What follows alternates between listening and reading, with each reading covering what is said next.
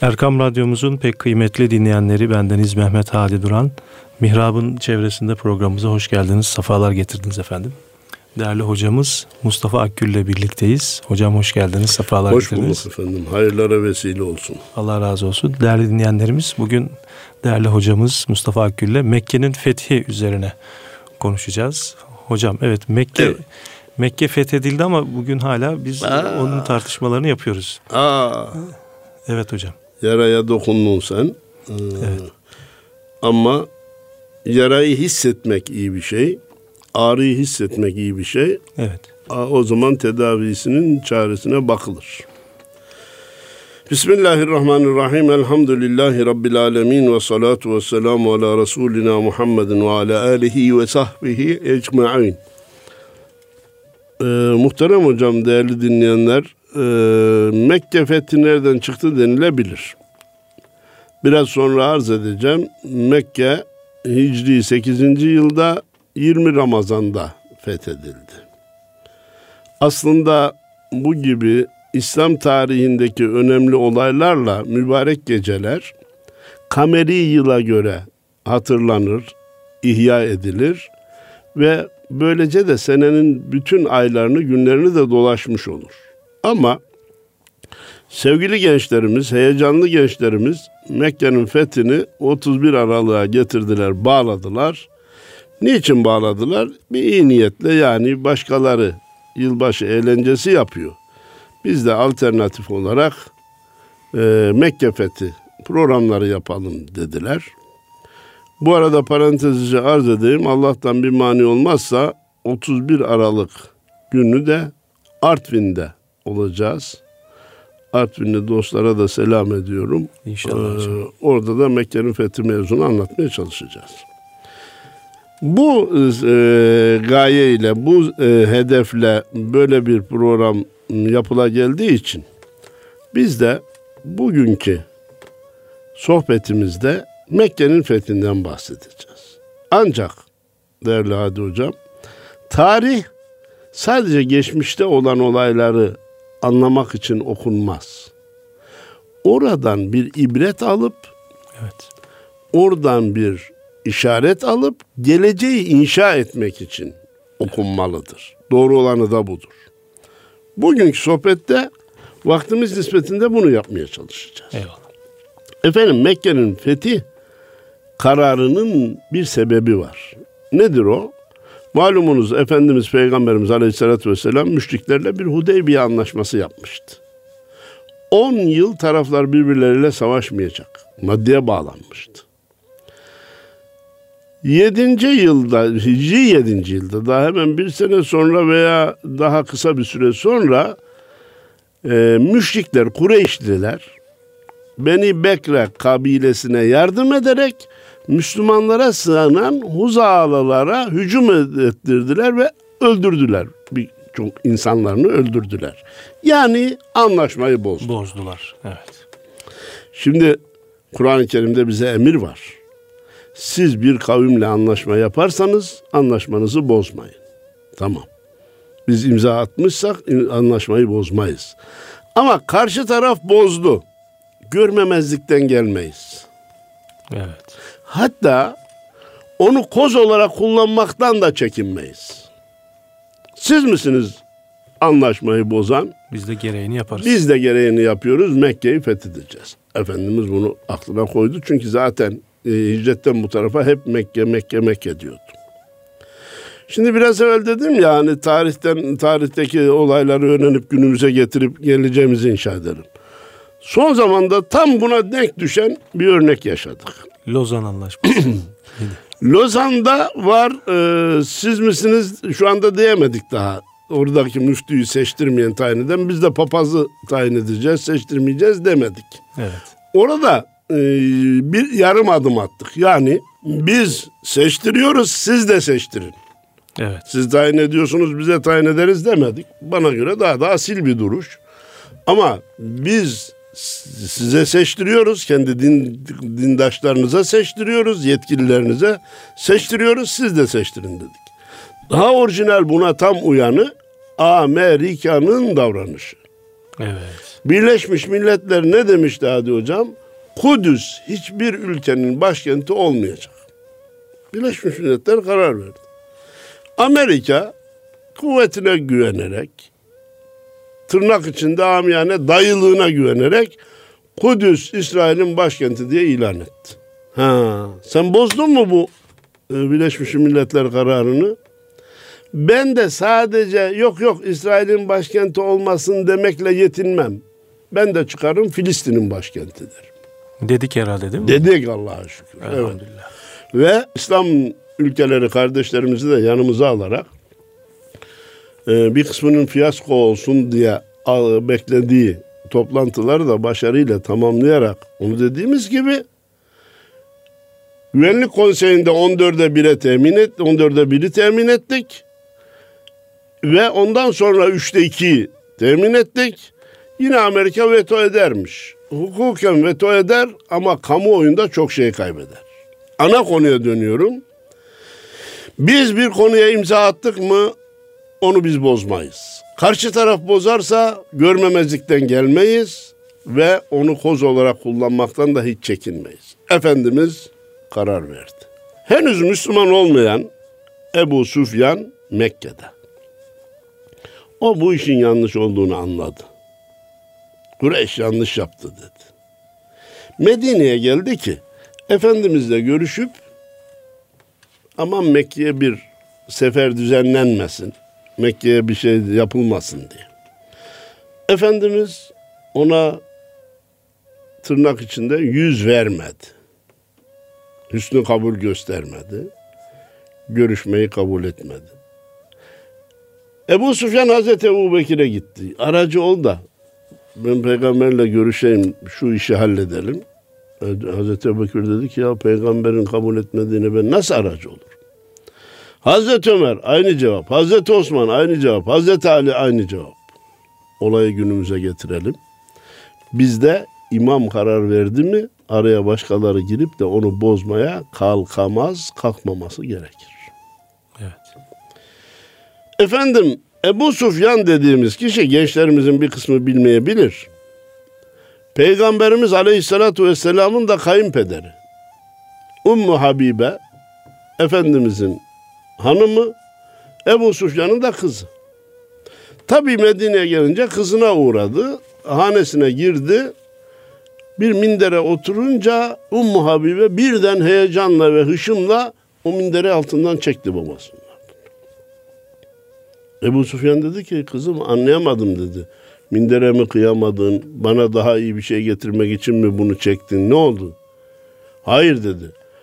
O Allah Resulü'nün oturduğu min- minderdir.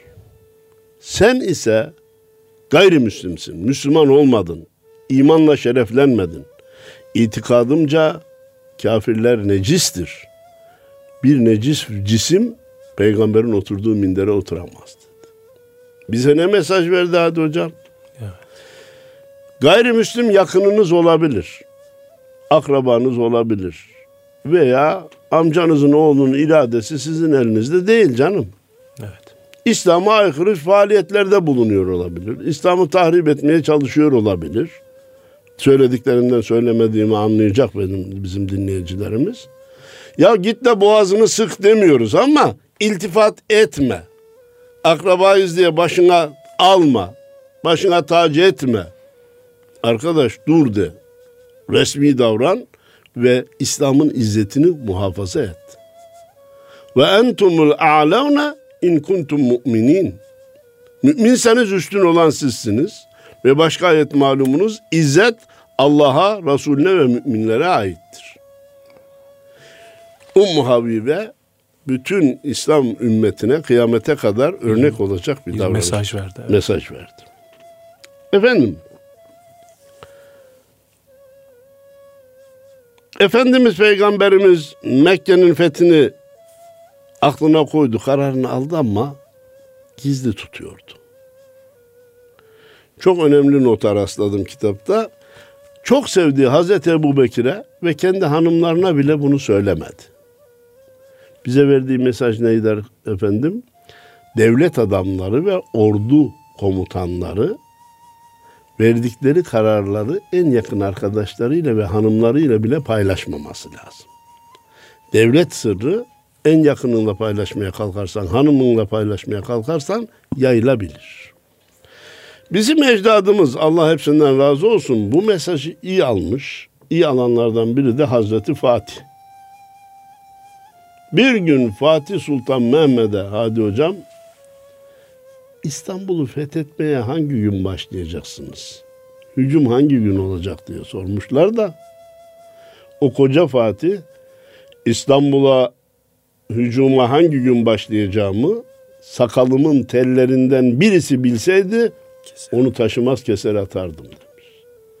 Efendimizin Mekke'ye Mekke'yi fethetmeye karar verdiği halde gizli tutmasının sırrını Fatih iyi almış. Hatta Efendimiz Peygamberimiz Aleyhisselatü Vesselam küçük bir birlik, 10-15 kişilik bir birliği başka yöne de gönderdi. Ha içerideki kıpırdanış, hazırlık onun içinmiş desinler diye. Hap, harp hiledir. Düşmanı aldatmak, kandırmak caizdir. Efendimiz bu kararı verdi. Gizli tuttu. Bir şey daha yaptı. Medine'nin içine, dış kenarlarına ve Mekke Medine arasındaki önemli noktalara istihbarat elemanlarını yerleştirdi. Yani bizim bu hazırlığımızı hissedilip de Mekke'ye haber uçurulmasın. Mekke'de gelen birisinin kim olduğunu bilelim. Nerede göreceğiz, nerede görüşeceğiz, kiminle görüşecek, görüşmeyecek. Bunlar belli olsun diye istihbarat elemanlarını yerleştirdi. Bununla kalmadı, elini açtı da hadi hocam ya Rab, yurtlarına ansızın varıp kavuşuncaya kadar Kureyşlilerin casus ve habercilerinin gözlerini tut, kulaklarını işitmez eyle, beni karşılarında birdenbire görsünler diye Rabbime de dua etti. Dua da orijinal. Evet. Şimdi burada önce şu mesaj var. Siz tedbirleri alacaksınız, harbin hazırlığını yapacaksınız. Ama beraberinde duayı da yapacaksınız. Evet en son duayı ihmal etmeyeceksiniz. Duayı ihmal etmeyeceksiniz. Sadece duayla yetinmeyeceksiniz. Hiçbir hazırlık yapma ya Rabbi beni galip getir. Bu olmaz. Allah'ın evet. sünnetullah'a aykırı. Efendim hazırlığı yaptık. Daha duaya ne gerek var? Var. O sözlü duada olduktan sonra başarıya ulaşılırsa dua ettim Cenab-ı Allah nasip etti der. Nimeti Allah'tan biliriz. O duayı yapmadan kendi hazırlıklarımızla başarı elde edersek, bu üniversiteye girmede de böyledir. Efendim mesleki hayatta da böyledir, ticaret hayatında da böyledir.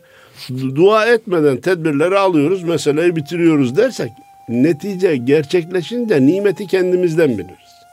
Şöyle çalıştım, böyle isabetli davrandım, bak neler elde ettim demiş olur. Bu mesajı bize vermek için hem de kavli duasını yaptı. Şimdi e bunun ben yine Fatih'te bir şeyini görüyorum. Bizans Haliç'e zincirleri germişti, yatmıştı. Emin. Sabah bir de baktı ki gemiler karadan yürümüş, Haliç'e inmiş. Birden afalladılar, şaşırdılar. Efendimiz ne demişti? Ya Rabbi beni birdenbire karşılarında görsünler de ne yapacağını şaşırsınlar. Almış uygulamış. Efendim sizin bütün tedbirleri alıyor olmanız bir yanlışlığın olmayacağı manasına gelmez.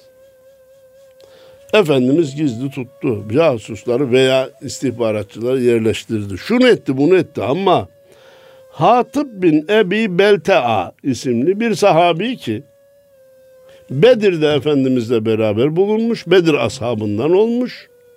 Kafirlere karşı cana can mücadele etmiş tutar Mekke'ye bir mektup yazar ki burada Medine'de ordu hazırlanıyor Mekke'ye varacak diye. Onu da gizli göndermeyi başarmış. Cenab-ı Allah Hatip'i çağırdı. Dedi ki sen Mekke'ye bir haber göndermişsin. Cenab-ı Allah bana haber verdi dedi. Olayın önemine bakın ki özel vahiy geliyor. Cenab-ı Allah haber verdi. Niçin yaptın bunu? Dedi ki ya Resulallah. Dinimden döndüğüm için yapmadım. Müşriklere yardımcı olayım diye yapmadım.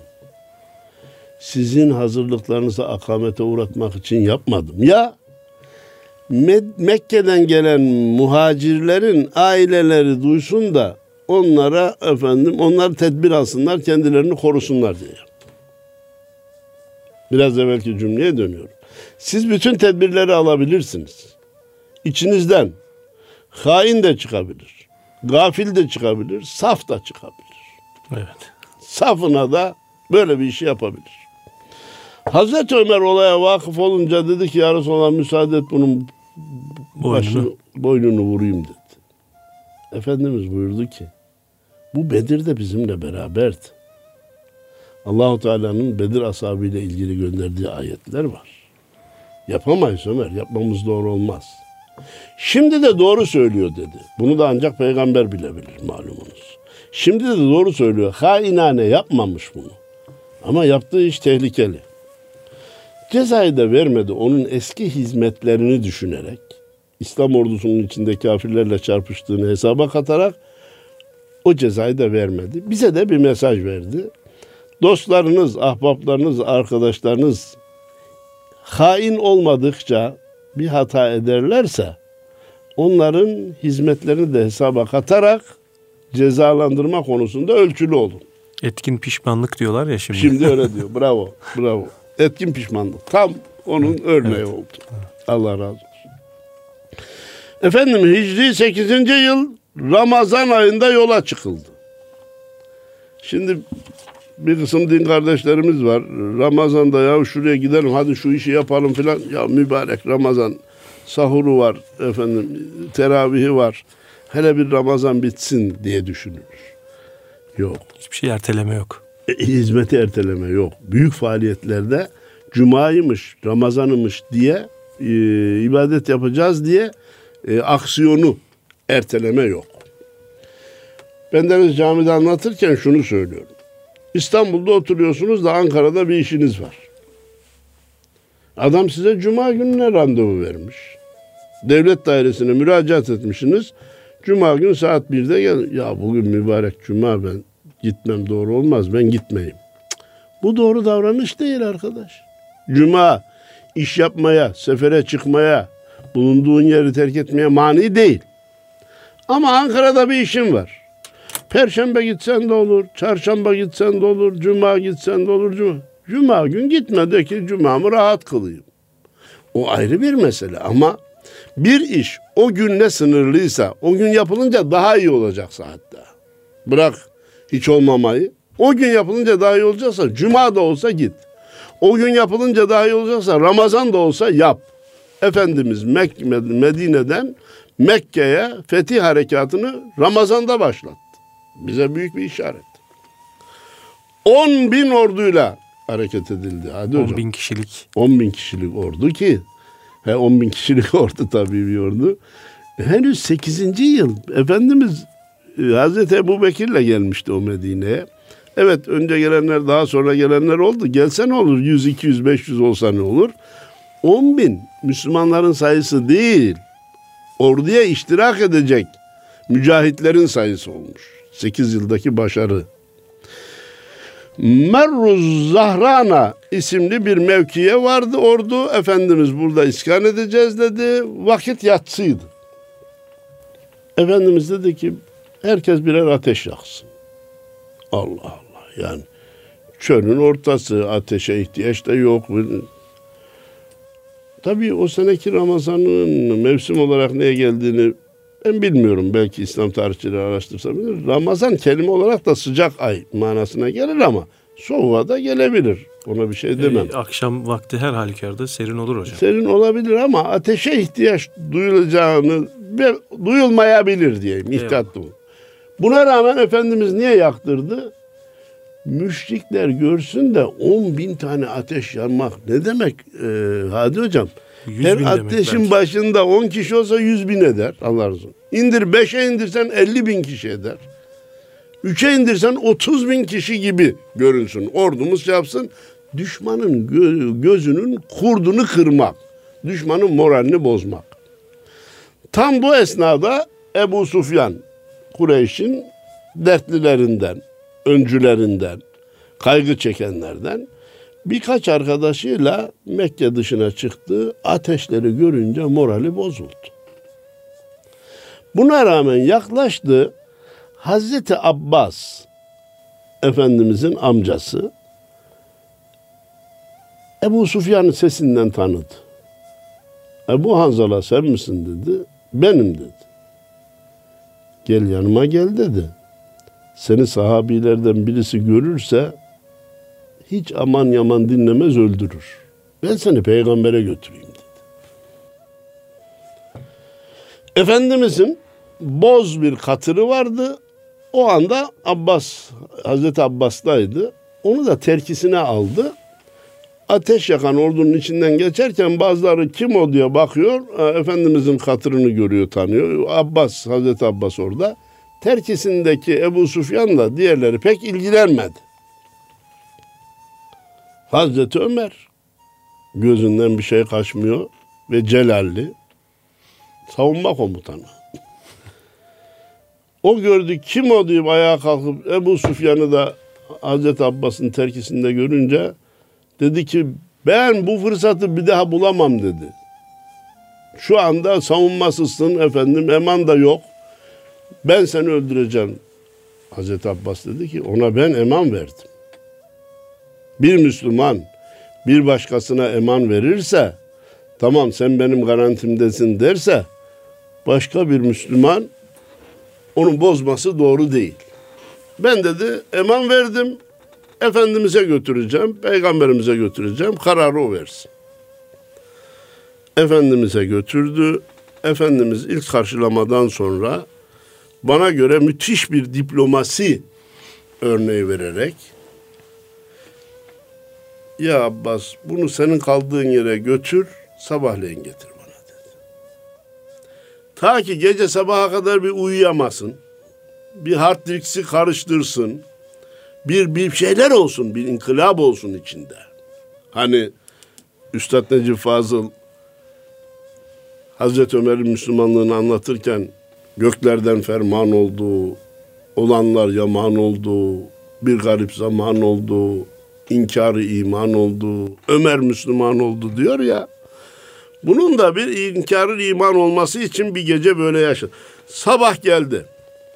Efendimiz buyurdu ki, Allah'ın varlığını ve birliğini kabul etmenin zamanı gelmedi mi dedi Ebu Sufyan. Ebu Sufyan herhalde geldi ya Muhammed dedi. Çünkü eğer bizim taptıklarımız ilah olsaydı şimdiye bize bir faydası olması gerekirdi. Bizi kurtarması gerekirdi. Ben onların ilah olmadığını anladım dedi Allah aynı. Bir Allah inançları vardı da yani putlar malum ortak koşuyorlardı. Peki benim Allah'ın Resulü olduğumu kabul etme zamanı gelmedi mi? Henüz kalpte şüphe var dedi. Yani eskinin gavuru da şeyliymiş ya. Kaliteliymiş. Bravo yani. Kaliteli. Dobraymış ya kardeşim. E tabii hayır kabul ettim filan demiyor. Efendim. Bir müddet sonra dedi ki şimdi kabul ettim. Sen iyilik seven, insanlara da iyiliği tavsiye eden Allah'ın Resulüsün. Tamam. Bitti. Hazreti Abbas devreye girdi. Bir başka diplomasi örneği. Dedi ki ya Resulallah. Herhalde Ebu Sufyan duymayacak şekilde söyledi artık. Bu insan övünmeyi sever dedi. Buna övünme payesi olarak bir şey verdi. Efendimiz de dedi ki Mekke'ye biz e, hareket etmek üzere geldik. Yarın Mekke'de çarpışma olacak. Ebu Sufyan'ın evine girenler emandadır. Onlara kılıç kalkmayacak. Ebu Sufyan çok memnun. Devamı biraz ileride ama söz buradayken arz edeyim. Mescid-i Haram'a giren de emandadır denildi. Ertesi gün. Bu iki haber de Kureyşlileri, Mekkelileri tatmin etmedi.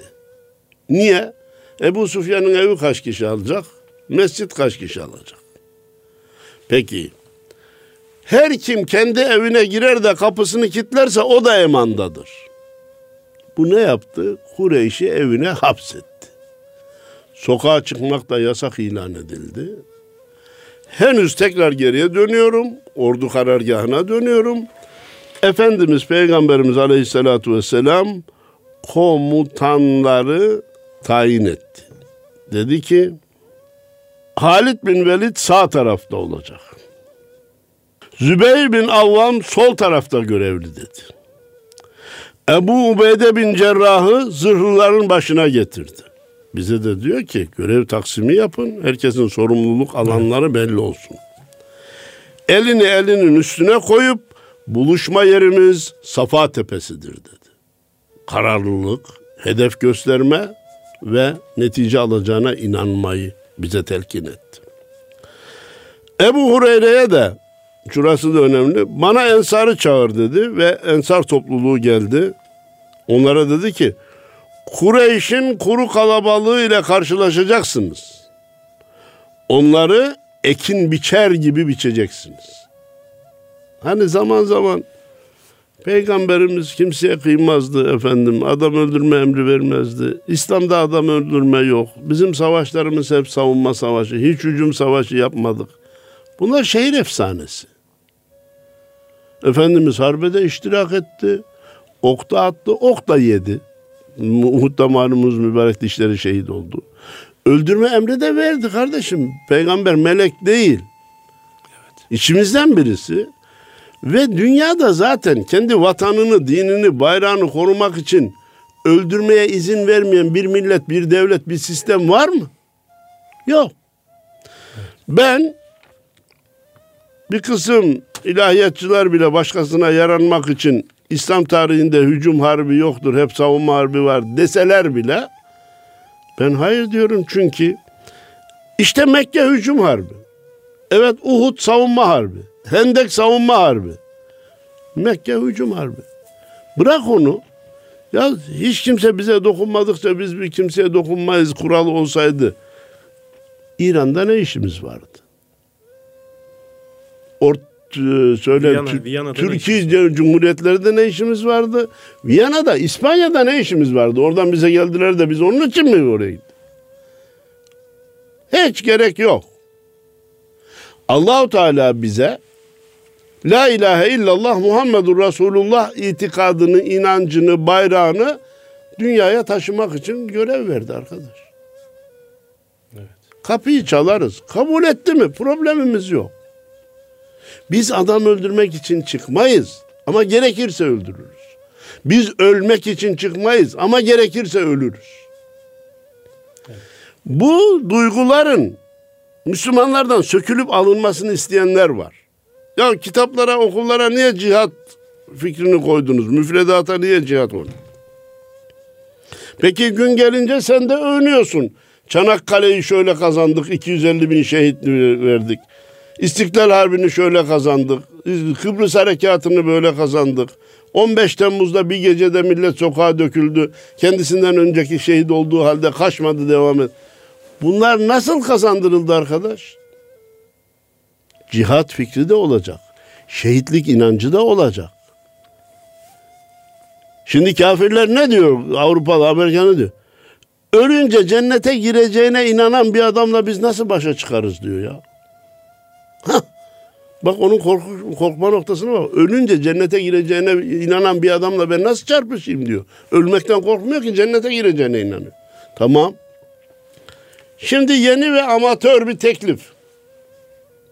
Efendim bunları sulh zamanında anlatmayalım. Bunlardan bahsetmeyelim. Harp olacağı gün bunları anlatırız. Kim dinler? Ya bu, bu böyle bir günde beş günde kazandırılacak bir şey mi kardeşim ya? Allah Allah. Sen 10 senede anlatırsın 10 günde işe yarar. 20 senede anlatırsın 2 günde işe yarar. 50 senede anlatırsın bir gecede işe yarar.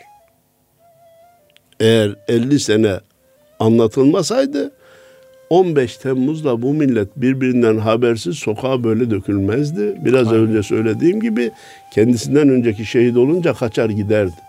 Olursam olurum diyor. Polisler gitmeyin arkadaşlar diyor ya. Gitmeyin bak orada tehlike var adam tankın üstünde. Sen çekil diyor. Evet. Abi. Biz gidiyoruz diyor. Biz gideriz sen karışma. Sen karışma diyor. Çanakkale'de hadi hocam kendinden önceki şehit oluyor atlıyor onun üzerine o da şehit oluyor. Atlıyor o da şehit oluyor. Şehitlerden bir siper oluşuyor. Daha sonraki asker düşmanı vuruyor. Kardeşim bu cihat ve şehitlik fikrinin diri tutulmasıyla başarılabilecek bir iştir. Evet. Biraz evvelki sözüme dönüyorum. Yüz sene anlatırsın bir ayda işe yarar. Elli sene anlatırsın beş günde işe yarar. Bunları kitaplardan çıkarmak, bunları öğrencilerimize, gençlerimize anlatmayalım demek samimi bir teklif değildir. Doğru bir teklif değildir. Kesinlikle. Efendimiz buyurdu ki ekin biçer gibi biçeceksiniz karşı çıkarsanız. Karşı çıkmazsa problem yok. Nitekim Mekke'de karşı çıkan olmadı. Sokağa çıkma yasağına uydular. Mekke kan dökülmeden girildi. Mekke fethedildi. Bizim başka ordulardan farklarımız var Hadi Hocam. Yaşlıya dokunmayız. Kadına dokunmayız. Çocuğa dokunmayız. Kadında istisnamız var. Harbe iştirak etmeyen kadına dokunmayız. Tabii ki. E bugün eline makinalıyı aldı da benim ordumu tarıyorsa bu kadın diye ben ona dokunmamazlık yapmam. Tabii ki. Hatta yaşlı olsa bile eğer makinalıyı aldıysa, bir harbe iştirak ettiyse ona da dokunurum. Ama köşesinde duruyor yaşlı çocuk ihtiyar. Hatta din adamı, papaz, haham harbe iştirak etmemişse bizim onunla problemimiz olmaz. Efendim Mekke'ye girildi. Hemen bir adım geri dinleyicilerimizin anlayışına sığınarak dönmek istiyorum. O 10 bin kişilik ordu oturmuştu ya Ebu Sufyan orada Müslüman olmuştu. Efendimiz Hazreti Abbas'a buyurdu ki Ebu Sufyan'ı atların en dar geçit yerden geçtikleri yere götür dedi. Niye? Bir ordu dar yerden geçerse daha çok görünür yani. Sığmıyor şeklinde daha çok görünür.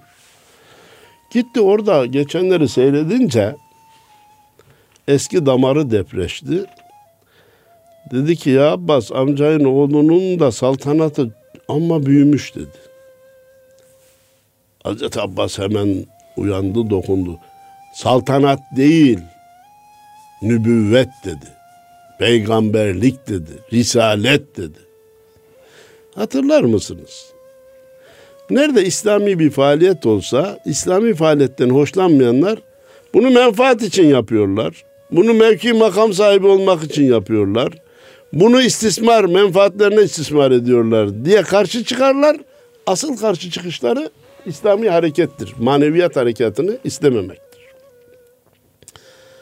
Efendimiz Peygamberimiz Aleyhisselatü Vesselam'a şimdi hala müsteşrikler, oryantalistler hareketinin sebebi siyasiydi diyorlar. Bir şeye gittim hocam, e, Siyer sempozyumuna. Bizim İslam tarihi hocaları da buna cevap vermek için uğraşıyor. Dedim ki ya ne siyasisiymiş peki dedim. Hani o zaman parti patırtı da yok ki falan parti için mi yapıyor diye. Ne? Mekke'nin idaresini eline geçirmek için yapıyor. Ya kuru bir iktidar kavgası yani. Diyor. Peki kardeşim bunu Kureyş teklif etmişti zaten. Reislik istiyorsan gel seni Mekke'nin reisi yapalım. Zenginlik için bunu yapıyorsan en zenginimiz olacak kadar mal verelim. İstediğin kadınla evlenmeni temin edelim. Şu putlara dokunmaktan vazgeç. Şu la ilahe illallah demekten vazgeç. Zaten teklif edilmişti. Malumunuz o müthiş hadisi şerif. E, güneşi sağ elime, ayı sol elime koysanız ben bu davadan vazgeçmem. Peki Mekke'nin fethinde bunun bir teori olmaktan çıktığını görüyoruz. Hadi hocam önemli olduğunu inandığım bir şey söylüyorum. Hani Mekke'nin başkanlığını ver, verelim de burçtan vazgeç demişlerdi ya. Efendimiz de güneşi koysanız, ayı koysanız yine geçmediniz. Peki Mekke fethedildi. Teslim oldu Kureyş. Al sana Mekke'nin başkanlığı. Efendimiz Mekke'de kaldı mı? Mekke başkanlığını sürdürdü mü? Yok. Al Mekke, ey Mekkeliler siz Mekke'desiniz. Ben zor günümde bana kucak açan Medinelilerle beraber gideceğim. Onlara vefasızlık etmeyeceğim dedi. Mekke'nin fethine dönüyoruz. Efendimiz Peygamberimiz Aleyhisselatü Vesselam Mekke-i Mükerreme'ye hayvanının üzerinde ve başı hayvanın eğerine dokunacak kadar eğilerek girdi. Hadi hocam. Bu bütün Müslümanlara örnek. Muzaffer komutanlara örnek. Allah size zaferi nasip ettiği zaman kafanızı yukarıya dikmeyin. Boynunuzu eğin, nimetin Allah'tan olduğunu bilin, mütevazi davranın. Başında da kitapta gördüğüm şeyi söylüyorum, siyah sarık vardı. Yani düşmanı tahrik etmeye de gerek yok. Zaten teslim olmuş. Tekrar böyle ala işle bir şeyler yapmaya gerek yok. Mütevazi olarak girildi. Kabe'ye gidildi. Malumunuz şu anda bile hacılarımızın, umrecilerimizin tavaf esnasında yaptığı iki önemli görev var. Biri ızdıba, biri ramel. Hervele ayrı. Safa ile Merve. Safa Merve arasında. Birisi şey yapınca hervele değil mi hocam o dedi. Hervele ayrı. O iki yeşil direk arasındaki koşmaya hervele denir. Nedir ızdıba? Sağ omuzları açık tutmak ihramdayken. Remel nedir? Sporcuların sahaya çıkarkenki yürüyüşü gibi dik ve canlı yürümek. Niçin yaptırdı bu ikisinde Efendimiz? Müşrikler, Kureyşler bizi tepelerden seyrediyorlar. Ta Medine'den gelen Müslümanlar ölmüş, bitmiş demesinler. Canlı, diri olduğunuzu gösterin. Demek ki düşmana karşı diri durmak, canlı durmak, hatta yorulmuş olsak bile, bitkin olsak bile aksini göstermek Müslümanın vazifesidir, İslam'ın izzetidir. Bir Müslüman kendi adına tevazu göstermelidir, gösterebilir ama dini adına tevazu göstermeye hakkı yoktur. Dinini temsil ettiği yerde izzetini muhafaza edecektir. Efendim Kureyş'i topladı Efendimiz Peygamberimiz Aleyhisselatü Vesselam. Bana burada dinimi yaşama hakkı vermediniz. Ben Medine'ye hicret etmek mecburiyetinde kaldım. Orada ordumu tanzim ettim. Geldim bugün Mekke'yi fethettim. Ne yapacağımı düşünüyorsunuz dedi. Onlar da dediler ki biz senin hayır ve iyilik yapacağını düşünüyoruz. Sen kerem ve iyilik sahibi bir kardeşsin. Kerem ve iyilik sahibi bir kardeşin de oğlusun. Günaydın. Şimdi mi bildiniz? Daha önce de öyleydi Efendimiz. Ama Müslüman olarak önce kuvvetini göstereceksin, kafirin belini bükeceksin, bileğini yıkacaksın, ondan sonra ben kimim diyeceksin. Bak o zaman nasıl kabul ediyor. Evet. Sen zaten ekonomik olarak mağlupsan, güç olarak mağlupsan, efendim senin gücün kabul etmez. Kuru kuru bir edebiyat da yapmayacaksın değil mi? Edebiyatla olmaz. Peynir gemisi yürümez. Allah rahmet eylesin Muhammed Ali Clay vefat etti. Hatırlar mısınız? Rakibini nakavt etti. Söyle ben kimim dedi. Clay yok dedi ben Muhammed Ali'yim. Ama önce nakavt edeceksin. O zaman kabul eder. Efendimiz Peygamberimiz Aleyhisselatü Vesselam 10-12 kişilik bir grubu umumi aftan istisna tuttu hadi. Onlar Kabe'nin örtüsüne de sarılsa yine öldürülecek dedi. Çünkü onlar affedilirse fitneyi yeniden uyandırırlar dedi. Demek ki geleceğe dair de fitne uyandıracak imkanları da yok edeceksin. Evet. Fitnenin kökünü keseceksin. Kökünü kazıyacaksın. Bunlardan bir kısmı Müslüman oldu kurtuldu. Müslüman olursan mesele yok. İkrime bin Ebu Cehil de bunların içindeydi. Müslüman oldu, kurtuldu. Daha sonra işte şey oldu. İslam adına da faaliyetleri, harbe iştirakleri var. Ama diğerleri öldürüldü. Yani Mekke hiç kan dökülmeden de fethedilmiş değil. Ölü de var. Evet. Olacak da. Fakat el kaldırana, teslim olana, eman dileyene, eman dileyene, evine kapanana bir şey yapılmadı. Efendim, Efendimiz Peygamberimiz Aleyhisselatü Vesselam'ın asli hedefi neydi? Putları kırmak, putları. Gitti Beytullah'a.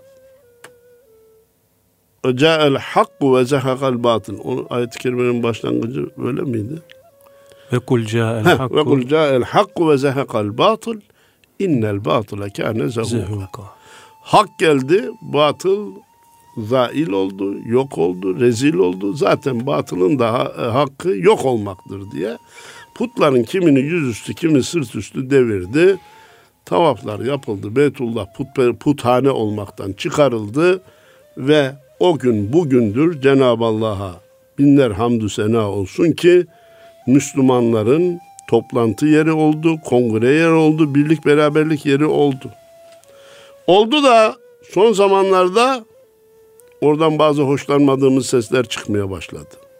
Evet. Bakın Cenab-ı Allah beytini muhafaza eder. İslam'ın izzetini muhafaza eder. Hata yapan kendi hatasının cezasını çeker. Herkes hareketine dikkat etmesi lazım. Bir insanı Mekke'nin, Medine'nin hadimi kıldıysa Allahu Teala Allah'a şükretmesi ve o nimete layık olmaya çalışması lazım. Geçenlerde cebime bir video geldi hadi hocam. Bir Arap yetkili Amerikan bayrağını öpüyor, yalarcasına öpüyor. Altına yazmışlar ki Peygamberin türbesini öpene şirk diye karşı çıkıyordunuz. Siz Amerika'nın bayrağını öpünce şirk olmuyor mu dedi. Herkes hareketine dikkat etmeli. İslam'ın izzeti her şeyin üstündedir. El hakku yalu ve la yula aleyhi şey. Hak yücedir. Onun üstünde bir yüce olacak kimse yoktur. Kimse gücünden dolayı bize mahveder diye kafirden çok korkmaya gerek yok. Tedbir alınacak. Tedbirsizlik kötü bir şey. Kafirden ölçüsüz korkma da insan Müslümanı pısırık eder. Evet. Ya iyi de nasıl karşı çıkalım? Şu kadar süper güç, bu kadar kuvveti var, bu kadar. Olabilir. Allah Allah. İslam tarihine, Türk tarihine bakın. Nice az ordularla çok orduları biz yendik. Diplomasiyle yeneriz. Allah'ın izniyle Allah bize yardım eder. Yeter ki biz çalışalım, gayret edelim. Yattığımız yerden başarıyı beklemeyelim. Düşmanın büyüklüğünden de ölçüsüz korkmaya gerek yok. İnan itimat edin hadi hocam. İslam'a zarar veren içimizden çıkanlara bakın. İki hatalarından birisi Yahudi'yi düşmanı çok abartmak. Onlardan olması gerekenden fazla korkmak. Ama bunlar bizi mahveder, perişan eder. Hiç olmazsa yanlarında yer al- yer alalım demek. Efendim ben dinleyenlerimize ve zaten hayırlı cumalar Allah diliyorum. olsun. Allah hayırlara vesile eylesin diyorum. Çok teşekkür ediyoruz. Allah'a emanet. Değerli hocamız Mustafa Akgül'le bugün Mekke'nin fethini konuştuk. Yüce Rabbimiz tesirini halka eylesin inşallah. Hayırlı cumalar.